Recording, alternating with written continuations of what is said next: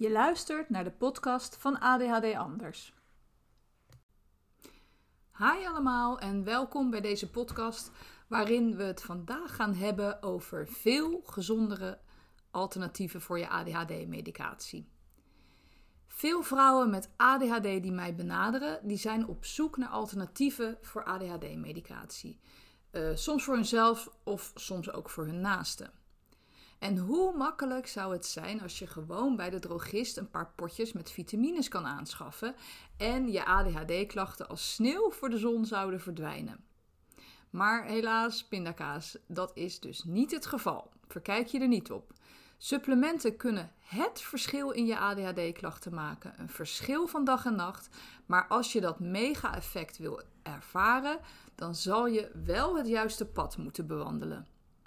Ondertussen, na ruim twee jaar uh, uh, ja, met, met zo'n 150 vrouwen gewerkt te hebben in mijn praktijk, durf ik glashard te zeggen dat bij 80% van die vrouwen met ADHD medicatie niet nodig was.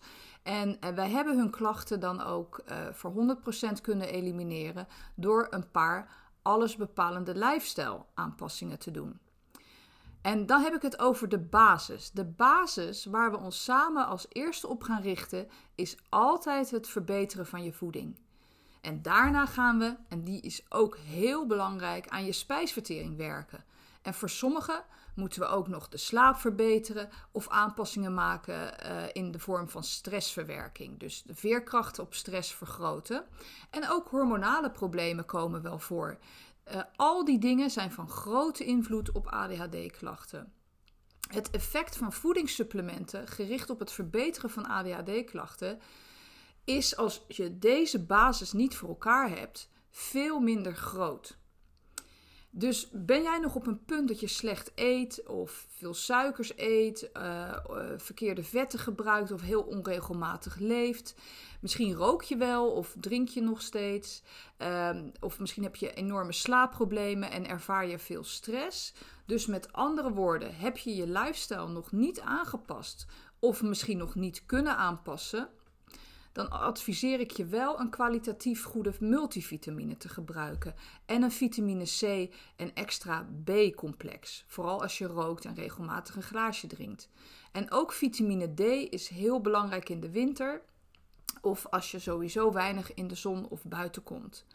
Maar dat heeft allemaal niet specifiek iets met je ADHD te maken. Dat geldt voor iedereen die op de een of andere manier niet gezond kan of wil leven.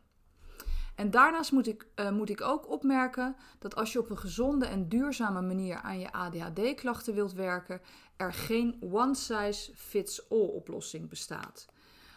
Ook het inzetten van supplementen is een heel persoonlijk iets. Wat voor de een helpt, doet voor de ander soms helemaal niets. Iedereen met ADHD is anders. En dat zie je ook uh, vaak terug op uh, bepaalde forums. Dat er ge gesproken wordt over een supplement. En dat mensen er overheen vallen. Van ja, maar het doet voor mij helemaal niets. Nou, dat kan absoluut zo zijn. Uh, iedereen heeft een andere zwakke schakel. Waardoor je je ADHD-klachten ervaart. Iedereen is anders. Want de een is gevoeliger voor bepaalde voeding dan de ander. En de een heeft veel, uh, een veel gevoeliger darmstelsel dan de ander. En dan heb je ook mensen die heel slecht slapen um, hè, of die stress ervaren.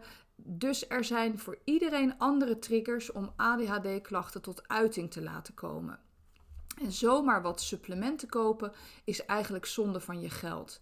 Een advies op maat is helemaal niet overbodig in dit geval.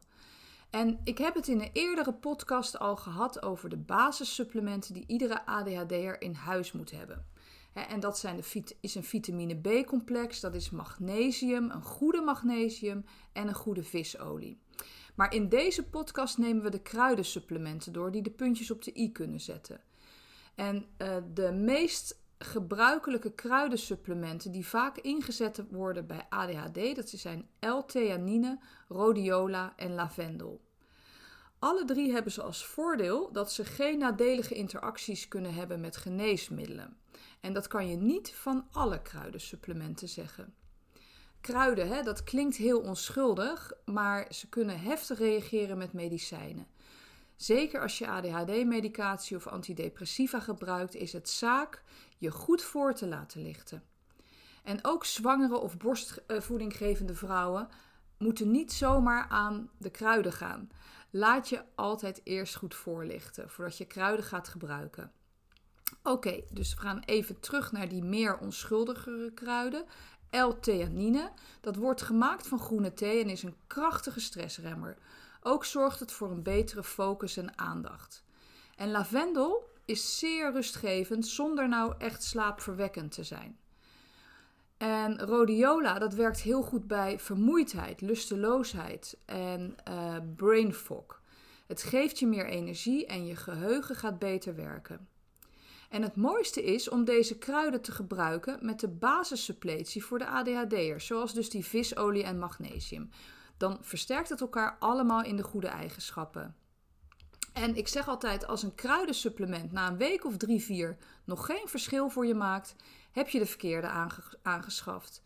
Want nogmaals, wat voor de een werkt, hoeft voor de ander niets te doen. Nou, er bestaan nog veel meer hele interessante kruidensupplementen die echt een verschil kunnen maken voor je ADHD-klachten. dus die of heel sterk werken op het gevoel van geluk, uh, die heel sterk werken op uh, het verbeteren van je slaap of van het verwerken van stress. Uh, en mocht je hier nou nog meer over willen weten, want het is super interessant, weet dan dat ik nog meer voor je kan betekenen en dat ik je verder kan helpen met een gratis meer grip op je ADHD-sessie. Kijk voor informatie op mijn website en wie weet spreek ik je snel. Dan wens ik je voor nu nog een hele fijne dag en veel succes met het toepassen van deze tips.